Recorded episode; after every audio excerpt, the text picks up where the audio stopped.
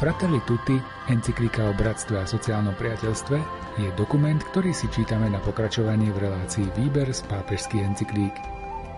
Milí priatelia, vítame vás pri jej počúvaní a veríme, že nasledujúce minúty budú pre vás inšpiráciou a povzbudením. Text encykliky načítal Miroslav Kolbašský. Komentáre k textom si pripravil duchovný otec Anton Fabián a na relácii ďalej spolupracujú Jaroslav Fabián a Martin Ďurčo.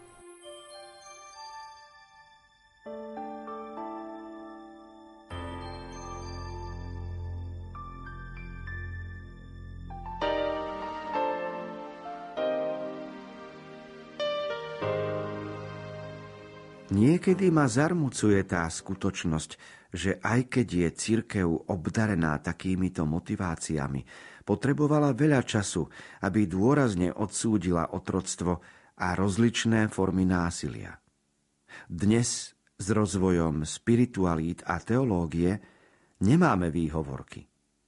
Avšak sú tu stále takí, ktorí sa domnievajú, že sa môžu cítiť povzbudení alebo aspoň autorizovaní svojou vierou k tomu, aby podporovali rozličné formy uzavretého a násilného nacionalizmu, xenofóbne postoje, pohrdanie a dokonca zlé zaobchádzanie s tými, ktorí sú odlišní.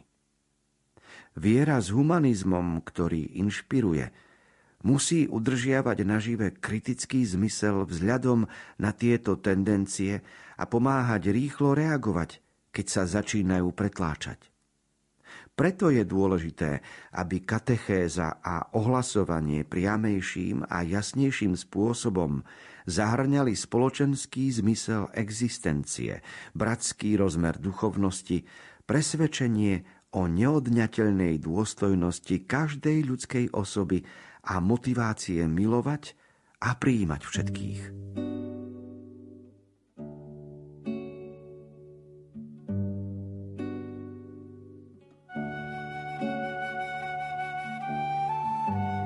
Z tohto článku by som podčiarkol slovo viera s humanizmom, ktorý zdôrazňuje pápež pri tom, keď hovorí o úcte k druhým ľuďom a o láske, pretože je samozrejme, že nemôžeme schváliť násilie, nacionalizmus, xenofóbiu, pohrdanie a tak ďalej, len preto, že niekto je odlišný.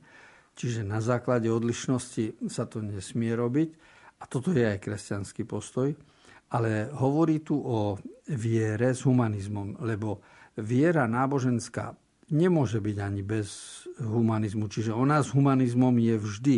Teda náboženská viera a ľudský prístup, ľudskosť veľmi úzko súvisia. Otázka je, či aj humanizmus vždy spolupracuje s náboženstvom, alebo nakoľko sa niekedy dištancuje od náboženstva aj od kresťanstva a chce byť autonómny. Ale to už je druhá diskusia, či potom humanizmus bez koreňov viery v Bohu dokáže obhájiť takéto postoje, a sa, ktoré by neviedli k nejakému násiliu, k nacionalizmu a xenofóbii. My sme svedkami práve toho, že tam, kde človek rešpektuje lásku k Bohu, kde je viera náboženská a kde je aj pochopený humanizmus, tak idú ruka v ruke a prinášajú svoje ovocie.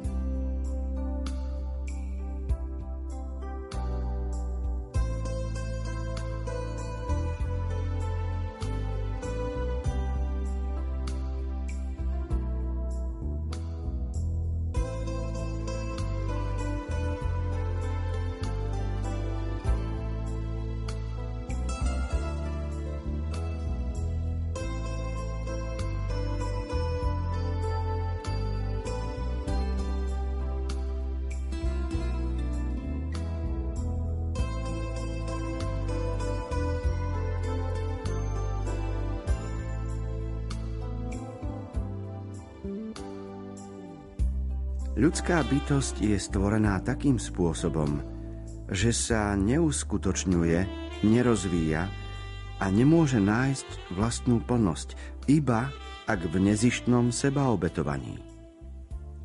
A rovnako nedosiahne plné spoznanie pravdy o sebe, iba ak v stretnutí s druhými. Nekomunikujem účinne so sebou samým, iba ak v tej miere, v ktorej komunikujem s druhým. To vysvetľuje, prečo nik nemôže zakúsiť hodnotu života bez konkrétnych milovaných tvárí. Tu je tajomstvo autentickej ľudskej existencie, pretože život existuje tam, kde je puto, spoločenstvo, bratstvo. A je to život silnejší než smrť, ak je postavený na opravdivých vzťahoch a na zväzkoch vernosti. Naopak, niet života tam, kde si nárokujeme patriť len sebe samým a žiť ako ostrovy. V týchto postojoch prevládne smrť.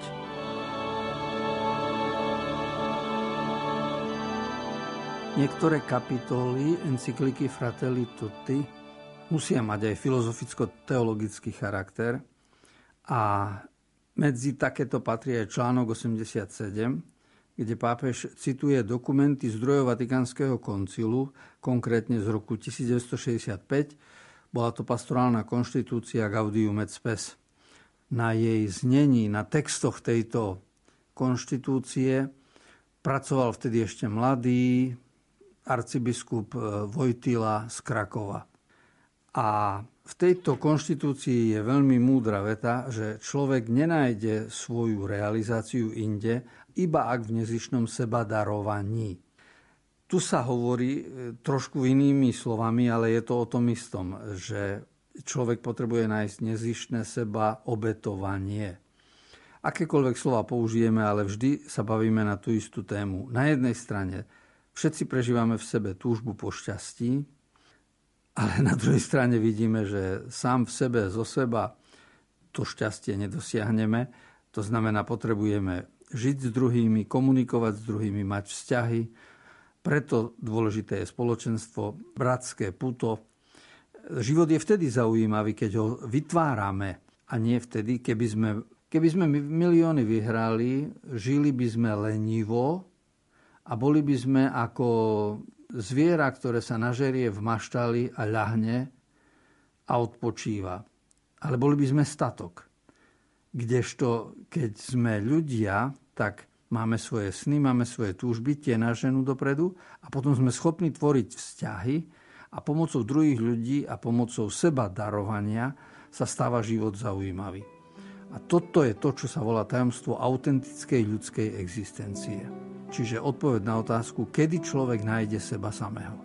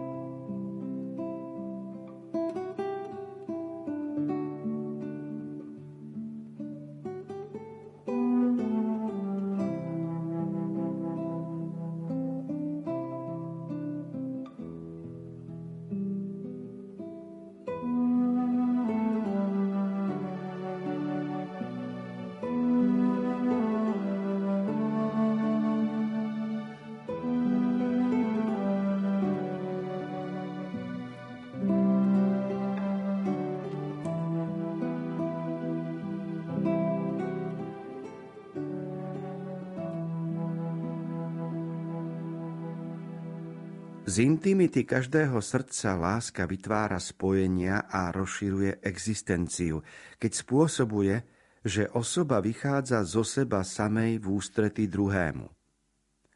Sme stvorení pre lásku a v každom z nás je istý druh zákona extázy.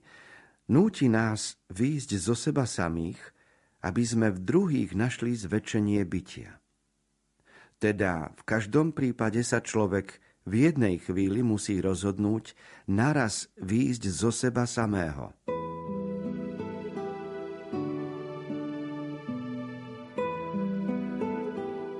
Tieto témy sú niekedy proti vôli človeka, lebo nám sa nechce obetovať sa. Čiže primárne podeliť sa alebo seba darovať sa a slúžiť, to až také lákavé pre nás nie je. Ale na druhej strane, ak sa prekonáme a ak sa odhodláme pre ten, toto smerovanie, tak zistíme, že je to pre nás požehnaním.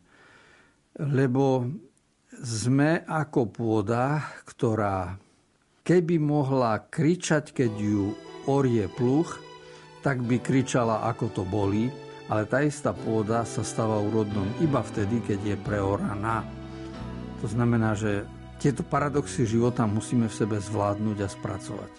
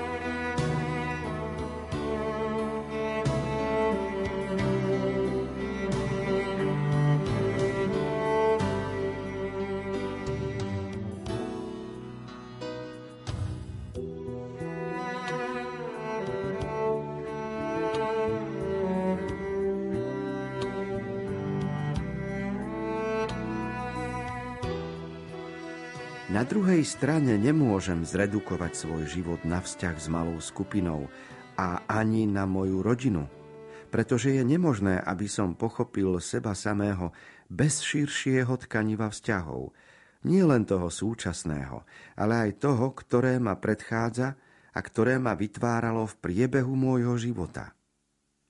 Môj vzťah s osobou, ktorú si vážim, nemôže ignorovať, že táto osoba nežije len pre jej vzťah so mnou a ani ja nežijem len preto, aby som vstupoval do vzťahu s ňou. Náš vzťah, ak je zdravý a autentický, nás otvára pre druhých, ktorí nám pomáhajú rásť a obohacujú nás. Najvznešenejší spoločenský zmysel dnes ľahko zostáva anulovaný za egoistickými intimizmami, ktoré majú len zdanie intenzívnych vzťahov. Naopak, láska, ktorá je autentická a pomáha rásť, a najvznešenejšie formy priateľstva obývajú tie srdcia, ktoré sa nechajú doplňať. Zväzok páru a zväzok priateľstva je orientovaný na otvorenie srdca pre svoje okolie, na to, aby nás urobil schopnými výjsť zo seba až po prijatie všetkých. Uzavreté skupiny a autoreferenčné páry, ktoré sa utvárajú ako my, v protiklade k celému svetu, sú obyčajne idealizované formy egoizmu a púhej sebaobrany.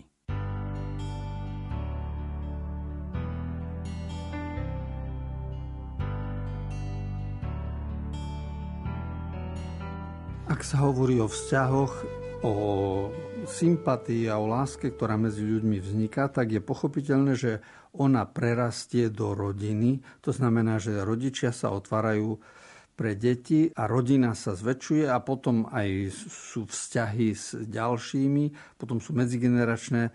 Čiže spoločenstvo je určité tkanivo vzťahov. Oproti tomu by bola možnosť zostať vo vzťahu uzavretý a potom existuje také maskovanie, respektíve idealizovanie formy určitého egoizmu. Čiže niekto by mohol vzťah lásky aj skresliť, najmä ak sa nerozvíja ďalej do, do služby a do spoločenstva prirodzeného, ale zostáva ten vzťah uzavretý. A to dnes vidíme v mnohých formách a podobách, ako sa to dá pod rúškom lásky všeličo ospravedlniť. Preto je dôležité klásť si otázku, čo vlastne hodnota lásky je a čo nie je.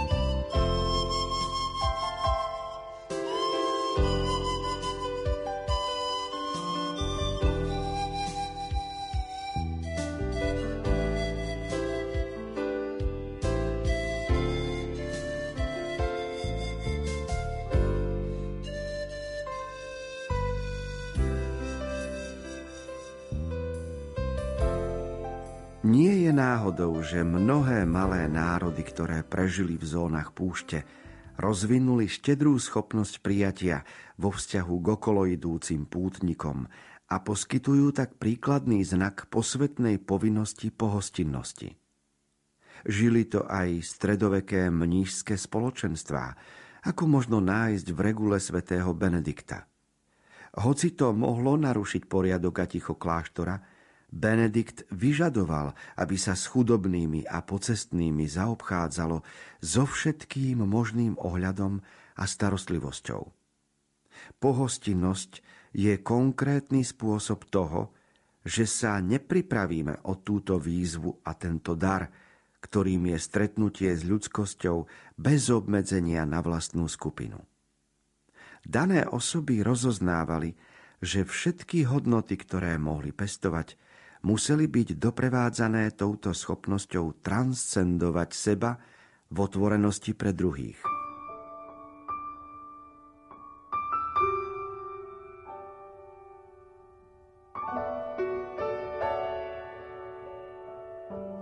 Jedna z foriem lásky ľudskej má názov aj pohostinnosť a pápež v encyklike Fratelli Tutti, čiže všetci, aby sme boli bratmi, poukazuje aj, ako táto pohostinnosť cez stáročia bola formulovaná, bola praktizovaná.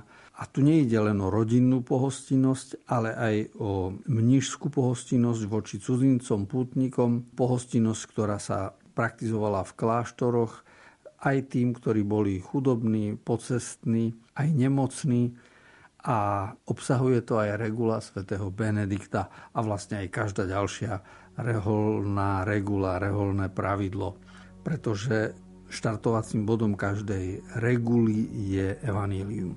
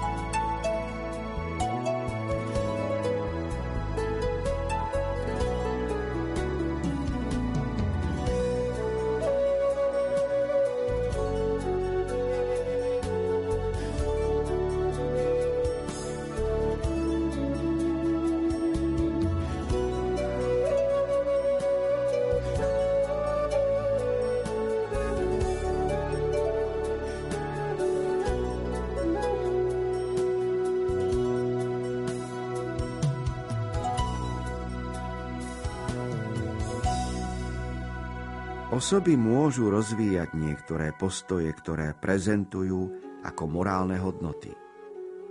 Sila, zdržanlivosť, pracovitosť a ďalšie čnosti. Ale na adekvátne usmernenie skutkov rozličných mravných čností je potrebné brať do úvahy aj to, v akej miere uskutočňujú dynamiku otvorenosti a jednoty smerom k iným osobám. Takáto dynamika je láska, ktorú vštepuje Boh. Inak by sme možno mali len zdanečnosti a tieto nebudú schopné budovať spoločný život.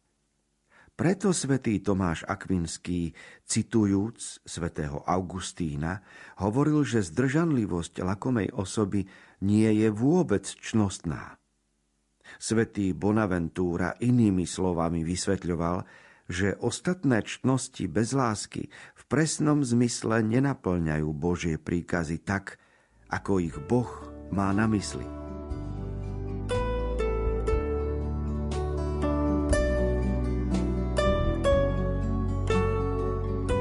Teória o čnostiach je veľkou témou v morálnej teológii, čo tvorí súčasť teologických disciplín a dôležité je vedieť vždy, že bez lásky akákoľvek čnosť by bola chudobná a bola by svojím spôsobom iba maskovaná, lebo aj pokora bez lásky, alebo aj služba, ak je bez lásky.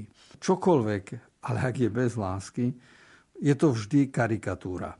Preto je dôležité, a toto pripomína aj svätý Tomáš Akvinský, Bonaventúra spred sedemsto, spred tisíc rokov, Augustín pred tisícpäťsto rokmi, že tá zdržanlivosť lakomej osoby nie je čnostná. Pretože ak je lakomec zdržanlivý, tak to nie je čnosť. Podobne ako by sme hovorili o niekom, kto vykonáva pôst, ale keď by mal problémy s metabolizmom a nemohol by z nejakých dôvodov jesť mäso, tak jeho nejedenie mäsa vlastne by nebol špeciálny post, lebo aj takto robiť nemôže.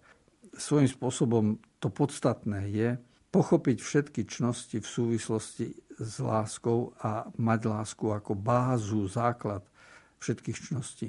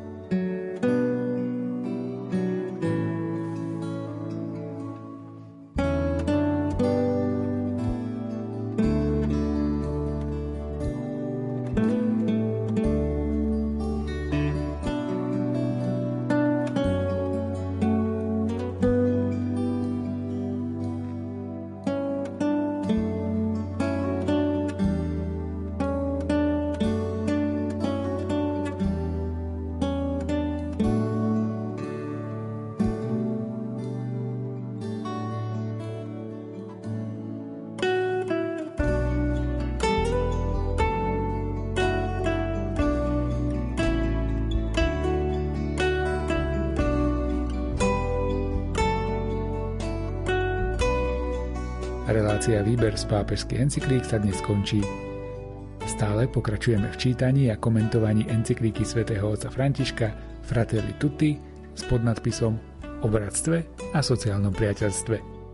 Milí priatelia, ďakujeme vám za pozornosť a tešíme sa na stretnutie pri ďalších článkoch tejto encyklíky.